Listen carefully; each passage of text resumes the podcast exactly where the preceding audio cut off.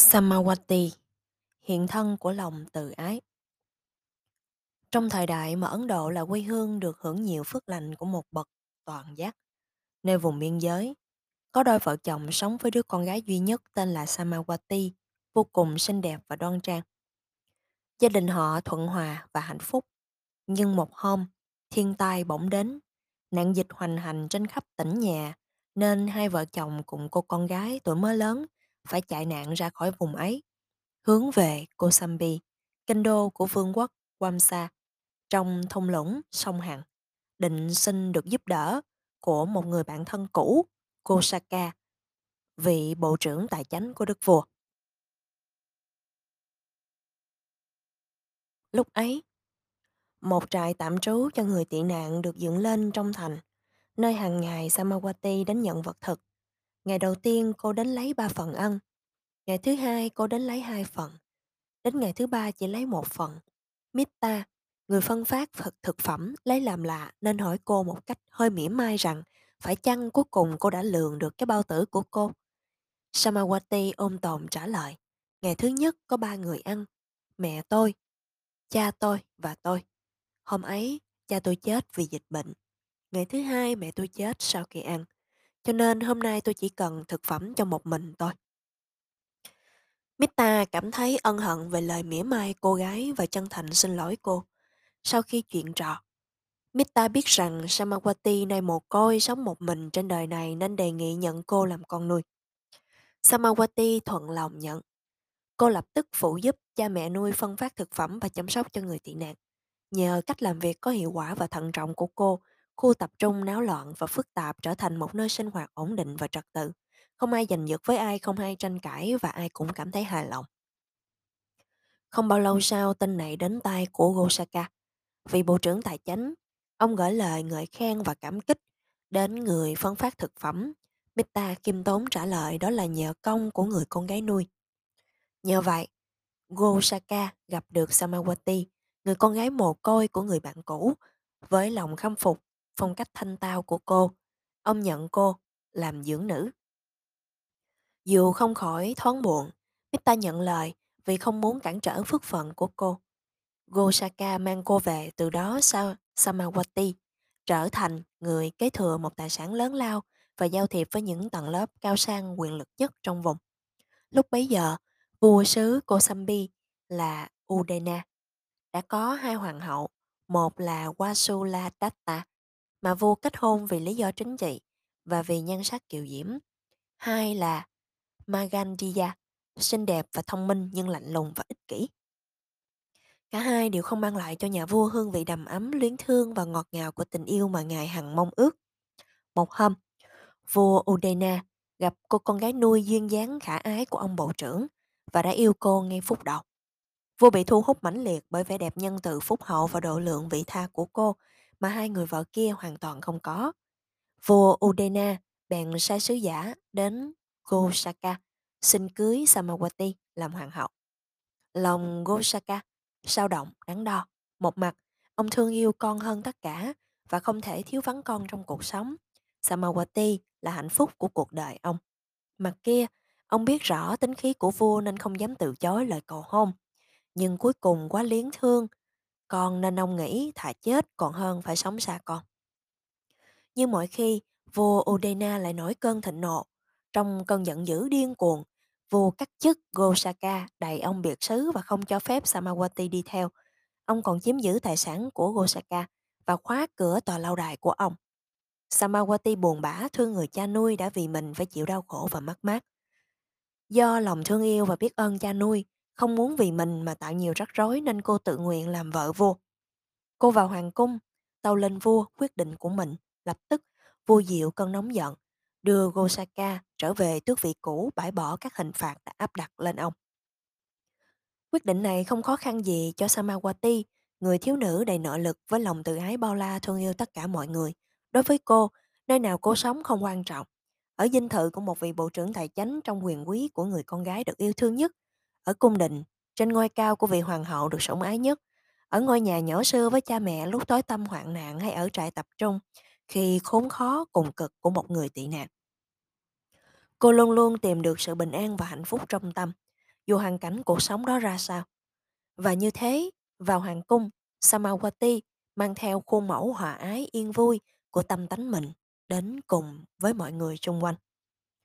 Trong số cung nhân hầu cận, có một người tên là Kunjatara, bề ngoài xấu xí dị dạng nhưng rất tài giỏi. Mỗi ngày hoàng hậu đưa cho Kunjutara 8 đồng tiền vàng để mua hoa trang trí các phòng trong cung điện. Nhưng lúc nào Kunjutara cũng chỉ mua có 4 đồng, còn phần còn lại cô giữ chi dùng cho mình. Ngày nọ, khi tới mua hoa, Kunjutara được người chủ hàng hoa cho biết hôm đó có thỉnh Đức Phật cùng chư Tăng đến thọ trai và thuyết phục cô ở lại tham dự. Sau khi thọ thực, Đức Thế Tôn thuyết pháp cho gia chủ, cô lắng nghe và trực nhận lời của Ngài dạy. Chủ tâm thính pháp an tịnh phấn chấn, cô thọ nhận từng chữ một như thể Thế Tôn có chủ ý thuyết giảng cho riêng cô. Khi bài pháp kết thúc, cô đất đạo quả nhập lưu, hoàn toàn biến đổi phẩm cách, có niềm tin vững chắc vào tam bảo và không bao giờ phạm cái giới, các giới luật căn bản. Thế giới mà từ trước nay Kun Kunjutara xem là rõ ràng và có thật nay trở nên một giấc mộng như ảo ảnh. Sau khi chuyển biến tâm thức kỳ diệu, việc đầu tiên Kutatara làm là mua hoa với trọn 8 đồng tiền. Lòng thực sự ân hận về hành vi gian dối của mình trước nay. Khi hoàng hậu hỏi sao hôm nay có nhiều hoa như thế, Kun Kunjutara quỳ xuống và thú nhận tội lỗi đã làm. Được hoàng hậu độ lượng tha tội, Kun Kunjutara thuật lại điều kỳ diệu mới xảy ra trong tâm đã thay đổi đời cô. Sau khi nghe một bài pháp từ Đức Phật, Kunjuttara không thể thuật lại chính xác nội dung bài pháp nhưng Samawati có thể thấy được sự ảnh hưởng thiện lành và thanh cao của bài pháp ấy lên phẩm hạnh biến đổi của Kunjuttara. Từ đó, Samawati cho Kunjuttara làm cung nhân riêng của mình và bảo cô hàng ngày đến tu viện nghe giáo pháp rồi về thuật lại với các hoàng hậu vương phi cung nữ khác nghe. Kunjutara có một trí nhớ xuất sắc. Những gì nghe được chỉ một lần, cô có thể thuật lại đúng nguyên văn. Mỗi ngày, từ tu viện về, cô được các cung phi mời ngồi ghế cao như thể là Đức Phật. Rồi họ ngồi phía dưới cùng tâm thính nghe Pháp. Về sau, Kunjutara kết tập các bài Pháp ngắn đã nghe từ kim khẩu Thế Tôn mà sau này trở thành một quyển kinh trong tâm tạng kinh Pali gọi là Kinh Phật Thuyết như vậy thuộc tiểu bộ kinh Khuddaka Nikaya, gồm 112 bài kinh ngắn văn xuôi lẫn thi kệ. Phần lớn các bài kinh này bắt nguồn với câu Đức Thế Tôn thuyết giảng như vậy. Kunjuttara được Đức Phật khen ngợi là vị đại đệ tử đệ nhất về thinh văn, được nghe nhiều trong hàng nữ đại đệ tử. Khi vua Udena một lần nữa nói với hoàng hậu Samawati yêu quý rằng bất cứ điều gì bà mong cầu, vua sẽ làm cho thỏa nguyện. Bà ước mong được Đức Phật hàng ngày đến hoàng cung thọ trai và thuyết pháp. Đức vua chuyển lời mời đến Đức Phật nhưng ngài từ chối và gửi Ananda thay thế. Từ đó, hàng ngày đại Đức Ananda vào cung thọ trai giảng dạy giáo pháp. Nhờ đã từng được nghe Kunjuttara thuật lại những lời của Đức Phật dạy, chỉ trong một thời gian ngắn sau khi nghe Đại Đức Ananda thuyết giảng, hoàng hậu thấu hiểu ý nghĩa và đắc quả nhập lưu. Giờ đây, hoàng hậu và Kunjuttara ngang bằng nhau về mặt hiểu biết giáo pháp. Không bao lâu, pháp Phật lan truyền khắp trong tam cung lục viện. Hầu như ai cũng trở thành đệ tử của Đức Thế Tôn. Ngay cả cha nuôi của Samawati, Gosaka, cũng rất động tâm khi nghe thuyết pháp. Ông cúng dường lên Đức Phật và giáo đoàn một tu viện rất lớn ở Kosambi gọi là Goshi Tarama. Vì vậy, Mỗi khi đến viếng thăm kinh thành này, Đức Thế Tôn và Chư Tăng có được một nơi trú xứ an toàn và thoải mái. Do ảnh hưởng của giáo pháp cao thượng, Samawati càng quyết tâm tu tập tinh tấn chuyên cần hơn. Tài sản tâm linh quý báu nhất của hoàng hậu là mối giao cảm chân thành và lòng từ bi vô lượng, truyền trải, chan hòa đến tất cả chúng sanh. Samawati đã phát triển mạnh mẽ khả năng này, đến nỗi Đức Phật khen tặng bà là vị nữ đệ tử cư sĩ đệ nhất về an trú và niệm rải metta, tâm từ. Tình thương lan tỏa tràn đầy này được thể hiện rõ nét trong mối liên hệ giữa bà và vị hoàng hậu thứ nhì, Magandiya, người đàn bà cực kỳ căm thù tất cả những gì thuộc về đạo Phật. Vài năm trước, cha bà gặp mặt Đức Phật và nghĩ rằng vị khắc sĩ tuấn tú này là người xứng đáng nhất để cưới con gái của ông. Vì không hiểu gì về luật lệ chư tăng ông đề nghị gả con gái cho Đức Phật. Magandiya, nhan sắc rộng lộng lẫy, lúc ấy đang nhiều người cầu hôn, nhưng Đức Phật thẳng thắn từ chối lời đề nghị của cha cô qua một bài kể ngắn về sự bất toàn bất tịnh của thân thể. Bài kể này làm tổn thương lòng kiêu mạn của Mangadiya, nhưng lại tác động sâu xa đến cha mẹ cô về căn cơ đầy đủ. Ngay tức khắc ông bà chức đắng, chức chứng thánh quả bất lại. Còn Magandhya lại xem lời từ chối của Đức Phật là một lời phỉ báng cá nhân nên nuôi oán hận thâm sâu. Sau khi cha mẹ cô xuất gia, người chú chăm sóc cô đem cô dâng lên vua. Vua Udena vừa thấy gương mặt của cô liền say mê và cưới cô làm vợ thứ hai. Khi nhà vua cưới vợ thứ ba, Samawati, cô vui lòng chấp thuận vì đá thê là phong tục thông thường của vua chúa thời bấy giờ. Nhưng Samawati trở thành đệ tử của Đức Phật và chuyển hóa tâm các vương phi cung nữ khiến cho họ cũng tín ngưỡng giáo pháp. Điều này, Magadhiya không thể nào chịu đựng được. Lòng thù hận tất cả những gì liên quan đến Đức Phật giờ đây trút lên Samawati. Magandhya thông minh sắc sảo dùng hết độc kế này đến độc kế khác để hãm hại Samawati. Thoạt tiên, bà làm cho vua nghĩ rằng Samawati âm mưu giết hại vua. Nhưng vì nhà vua biết rõ lòng thương yêu mọi chúng sanh của Samawati nên không mắc kế. Sau đó, Magadha sai một nữ tỳ đi gieo tiếng xấu cho Đức Phật và tăng giả khắp Kosambi. Và như thế, Samawati cũng bị biêu riếu xấu theo. Mưu kế này tương đối thành công. Một làn sóng thù nghịch chống đối giáo đoạn lan mạnh mẽ khắp kinh thành, đến nỗi Đại đức Ananda phải thỉnh cầu Đức Thế Tôn nên rời bỏ nơi này. Ngài mỉm cười và dạy rằng, Này Ananda, đừng lo ngại. Những người này chỉ chửi mắng ta trong 7 ngày. Đến ngày thứ 8 họ sẽ lặng yên. Chướng ngại khó khăn sẽ đến cho chư Phật không thể kéo dài hơn 7 ngày. Quả thật, âm mưu thứ hai cũng thất bại. Các ác kế thứ ba Magadha dâng lên vua tám con gà sống và đề nghị Samawati giết chúng để nấu một bữa ăn đặc biệt. Samawati từ chối sát sanh. Đã biết rõ từ tâm ban rãi đến khắp chúng sanh của người vợ thứ ba, vua không hề nổi giận. Magandiya lần thứ tư lại tìm cách hãm hại Samawati. Vua Udena có lệ mỗi tuần lần lượt đến ngự ở cung của ba vị hoàng hậu. Wasu Ladata, Magandiya, Samawati. Đến một tuần của Samawati, Magandiya viện cớ. Gặp đêm bất tường, cho vua gặp ác mộng nên xin tháp tụng, giấu theo con rắn độc. Đã lấy nọc ra. Lúc vua ngủ, bà thả rắn. Để giả bộ, hoảng sợ, hoán đổi, đổ lỗi cho Samawati nuôi rắn để giết vua. Lần này chứng cớ quả nhiên. Vua nổi giận thịnh, thịnh nộ, dùng cung tên từ tay bắn vào ngực của Samawati. Nhưng năng lực do từ tâm trong sạch và vô điều kiện của hoàng hậu đã bảo vệ bà như một tấm giáp vô hình khiến mũi tên bị nảy lại và rơi xuống. Khi vua Udena lấy được bình tĩnh, chứng kiến điều kỳ diệu, mũi tên của vua không gây thương tích nguy hại đến Samawati, vua rúng động tâm can. Udena xin bà tha thứ hơn lúc nào hết, càng tin tưởng sự cao thượng và trung kiên của bà. Từ đó, vua khởi tâm muốn học hỏi giáo pháp mà hoàng hậu tu tập. Vào thời gian này, có một vị sa môn nổi tiếng là Bindola Tharatwaja đến tạm trú tại tu viện Gosita. Đức vua đến thăm và đàm luận giáo pháp với trưởng lão.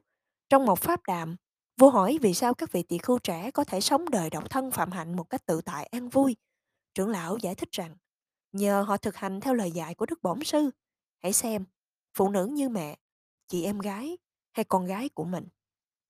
Vào cuối thời Pháp, nhà vua rất hoan hỷ và xin được quy y với Đức Phật trở thành một đệ tử cư sĩ. Đức vua bây giờ càng nỗ lực điều phục tâm tính, đam mê, giảm bớt sân hận. Những thời luận pháp với Samawati rất lợi lạc cho nhà vua, dần dần đi đến kết quả là nhà vua mất đi tất cả dục vọng thể xác khi giao tiếp với hoàng hậu. Vua nhận thức được tâm linh thanh khiết, cao quý của cô và đối xử như một người em gái hay người bạn hơn là một người tình. Trong lúc nhà vua vẫn còn ham muốn, ái dục với các bà vợ khác, không đòi hỏi điều ấy ở Samawati và sẵn sàng giữ bà một cách giới hạnh thanh cao để thẳng tiến trên con đường giải thoát. Nhờ vậy, không bao lâu sau, bà thành tựu thánh quả nhất lai và ngày càng gần đến thánh quả bất lai, một quả vị mà nhiều vị cư sĩ thời ấy có thể chứng đắc. Magandiya tạm đình hoãn việc mua hại Samawati một thời gian nhưng vẫn tiếp tục tìm kế trả thù. Lần này, với sự xảo quyệt và những bịa đặt vu khống, bà thuyết phục một số thân quyến cùng bà thực hành mưu kế hãm hại Samawati. Bà mưu định giết người rồi thiêu hủy nội cung ở phía sau Samawati và xếp đặt tinh vi để mọi việc xảy ra như một tai nạn. Mangadiya rời thành trước đó một thời gian để khỏi bị nghi ngờ. Đám cháy tạo ra một ngọn lửa cao ngất trời thiêu hủy toàn bộ khu nội cung của Samawati làm bằng gỗ quý. Tất cả phụ nữ trong đó đều chết cháy, kể cả Samawati. Tin tức về tai họa này lan khắp thành phố, dân chúng xôn xao. Vài vị tỳ khu mới xuất gia bị chấn động mạnh mẽ sau khi Trì Bình khất thực về. Họ trình lại với Đức Bổn Sư và thắc mắc không biết các vị nữ đệ tử cư sĩ mà Samawati là người dẫn đầu tái sanh về đâu. Đức Thế Tôn điềm đạm trấn an các bậc sa môn và đổi hướng hiếu kỳ của họ bằng một câu trả lời vắn tắt. Này các tỳ khưu, trong các nữ đệ tử, cư sĩ này, các vị đã đắc quả nhập lưu, có vị đắc quả nhất lai, có vị đắc quả bất lai. Không một ai trong các vị mệnh chung là chưa nhập vào dòng thánh. Tất cả những nữ đệ tử này đều đã vĩnh biệt, vĩnh viễn tránh khỏi sự tái sanh và khổ cảnh dưới cõi người, địa ngục, ngạ quỷ, súc sanh Atula và chắc chắn sẽ được an toàn đi đến cứu cánh giải thoát cuối cùng. Đó là điều quan trọng nhất nên biết về sự sống và cái chết của họ. Một lần sau tai nạn, tai nạn đó, khi chưa tăng bàn luận về việc các đệ tử thuần thành sao phải chịu một cái chết thảm khốc như vậy, Đức Thế Tôn giải thích rằng các vị này chịu chung một quả báo nặng nề như vậy là do phạm một cộng nghiệp từ nhiều kiếp trước. Kiếp ấy, Samawati là hoàng hậu xứ Benares, cùng với đoàn cung nữ đi tắm sông, bị lạnh, hoàng hậu truyền đốt một bụi cây để sưởi ấm. Khi ngọn lửa lên cao rồi họ mới phát hiện có một người đang ngồi nhập thiền định bất động trong bụi cây. Vì đó là một vị Phật độc giác. Cho nên, khi bị lửa đốt như vậy, họ không biết điều đấy. Họ sợ bị khép tội. Tắc trách, hoàng hậu nảy trong một âm mưu gian dối là tưới dầu và hỏa thiêu vị khắc sĩ đang nhập đại định. Như vậy, sẽ thủ tiêu thân xác của nạn nhân và phi tan mọi dấu vết tội lỗi của họ. Mưu đồ này không thành công, nhưng tác ý và mưu toan sát hại đó trổ quả và kiếp này là quả trổ chín mùi. Đức Phật thường dạy rằng, quả báo tốt đẹp nhất cho một người thực hành niệm rải tâm tự là người ấy không bị lửa, thuốc độc và khí giới làm hại. Điều này phải được hiểu là trong thời điểm một người đang chú tâm, ý niệm rải tâm tự, người ấy không thể bị hãm hại, nhưng đã chứng minh qua sự kiện của Samawati không bị mũi tên của đức vua xuyên qua thân gây thương tích. Samawati đã trở thành một vị thánh bất lai. Vì vậy, đoạn diệt được ái dục sân hận thân kiến, chỉ có thân hoàng hậu bị thiêu cháy còn tâm vẫn vẹn toàn. Trái tim mềm dịu, tỏ sáng, đầy lòng tự ái và bi mẫn của Samawati không hề bị lửa chạm vào. Rất hiếm hoi khi một vị thánh đệ tử bị sát hại hay một vị Phật bị đe dọa tánh mạng bởi mưu sát. Cũng hiếm hoi như vậy, cho một vị toàn hảo về tâm từ ái và là một vị thánh bất lai phải chịu một cái chết thảm khốc. Cả ba hạng người trên có một điểm chung đó là tâm của các vị luôn bình an tự tại, không có bị dao động vì bạo lực nữa. Lời sau cùng của Samawati thật không dễ dàng ngay cả với trí tuệ của một vị Phật xác định chính xác số lần thân ta đã bị lửa thiêu hủy từ kiếp sống này qua kiếp sống khác trong vòng sanh tử luân hồi vô thủy vô chung này. Do đó, chớ buông lung, hãy nỗ lực tinh tấn. Được lời dạy này khích lệ động viên các vị nữ nhân trong cung điện tinh tấn hành thiền, chánh niệm tỉnh giác, quán cảm giác đau và vì vậy chứng đắc thánh đạo thánh quả cao quý. Nói về thảm kịch Kosambi, Đức Phật thốt lên những lời kệ sau. Thế gian trói buộc bởi si mê, chỉ giả tạm và không bền vững, với kẻ ngu bị nghiệp giam cầm, bao phủ trong vô minh dày đặc, lại chấp thủ xem đó là thường còn, nhưng bạc trí xem đó là không. Vua Udena ngập chìm trong thương tiếc đau khổ vì cái chết chết của Samawati và quyết tìm cho ra kẻ chủ mưu tội ác tày trời này. Vua cũng nghiệm ra đó là do Magandhya, nhưng không muốn hỏi thẳng vì biết bà sẽ chối tội. Vua bèn nghĩ ra một kế và phán các th cận thần rằng bấy lâu nay trẫm cứ phập phòng lo lắng vì biết Samawati luôn luôn tìm cách sát hại trẫm nhưng bây giờ thì trẫm có thể ngủ yên giấc rồi vì Samawati đã bị triệt hạ. Các quan hỏi ai là người dám triệt hạ Samawati, vua trả lời, chỉ có người nào chân thành yêu thương yêu quý trẫm vô cùng mới dám.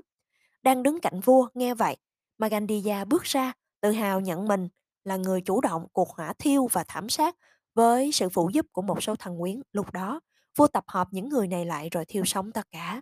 Riêng Magandiya bị giết bằng một hình phạt vô cùng tàn khốc. Bà chết trong đau đớn tột cùng, nhưng đó chỉ là khúc mở đầu của chuỗi cực hình tra tấn đang chờ bà ở cõi địa ngục. Rồi sau đó, bà còn phải chịu đọ đầy lâu trong vòng luân hồi samsara cho ác nghiệp đã tạo. Nhưng không bao lâu sau, Udena hối hận vì hành động trả thù tàn ác của mình và cứ thấy trước mắt mình gương mặt hiền hậu của Samawati, tràn đầy tự ái với mọi chúng sanh ngay cả đối với kẻ thù. Vua cảm thấy rằng vì cơn giận, điên cuồng của mình ông đã tự đẩy mình ra khỏi hoàng hậu Samawati, nhân từ hơn cả cái chết, đã phân ly họ. Uday, Udena quyết tâm chế ngự sân hận nhiều hơn và hơn nữa mỗi ngày, nỗ lực tinh cần tu tập theo lời dạy của Đức Phật. Trong lúc đó, Samawati đã tái sanh vào cõi trời, tịnh cư trong sạch, nơi bà, một vị thánh bất lai, sẽ chứng đắc niết bàn cuối cùng, không bao giờ trở lại tâm giới nữa. Kết quả khác biệt giữa yêu thương và hận thù có thể thấy rõ qua cuộc sống và cái chết của hai vị hoàng hậu. Một ngày nọ, khi nghe chư Tăng bàn luận về ai sống, ai và ai chết, Đức Bổn Sư dạy rằng Magandiya khi còn sống thực ra đã, đã là chết, còn Samawati thì chết nhưng thực sự đang sống rồi Ngài giảng giải thêm các câu kệ sau. Không phóng dật, bất tử. Phóng dật phải tử sanh. Không phóng dật không chết. Phóng dật như chết rồi. Biết rõ khác biệt này, người trí không buông lung, hoan hỷ không phóng dật, an vui cõi chư thánh. Người kiên định hành thiền luôn luôn, chuyên cần tinh tấn, nguyện chứng đắc niết bàn, quả an bình vô thượng.